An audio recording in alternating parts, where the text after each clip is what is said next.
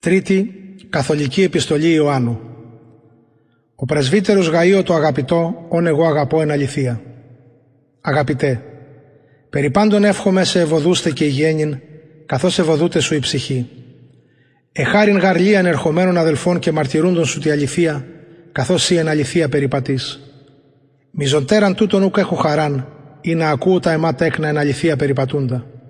Αγαπητέ, Πιστόν ποιείς όσε αν εργάσεις τους αδελφούς και στους ξένους ή εμαρτύρησάν σου τη αγάπη ενώπιον εκκλησίας ους καλός ποιήσεις προπέμψας αξίως του Θεού.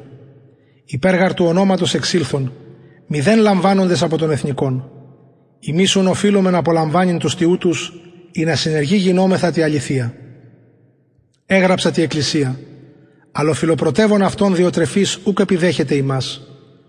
Δια τούτο, Εάν έλθω υπομνήσω αυτού τα έργα απειή, λόγης πονηρής φλιαρών ημάς, και μη αρκούμενος επί τούτης, ούτε αυτός επιδέχεται τους αδελφούς και τους βουλωμένους κολλεί και εκ της εκκλησίας εκβάλλει.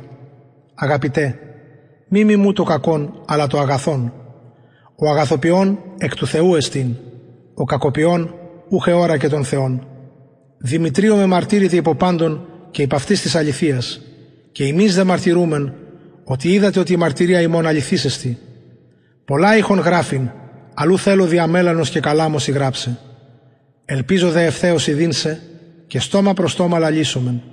Ειρήνηση, ασπάζονται σε οι φίλοι, ασπάζω τους φίλους κατ' όνομα.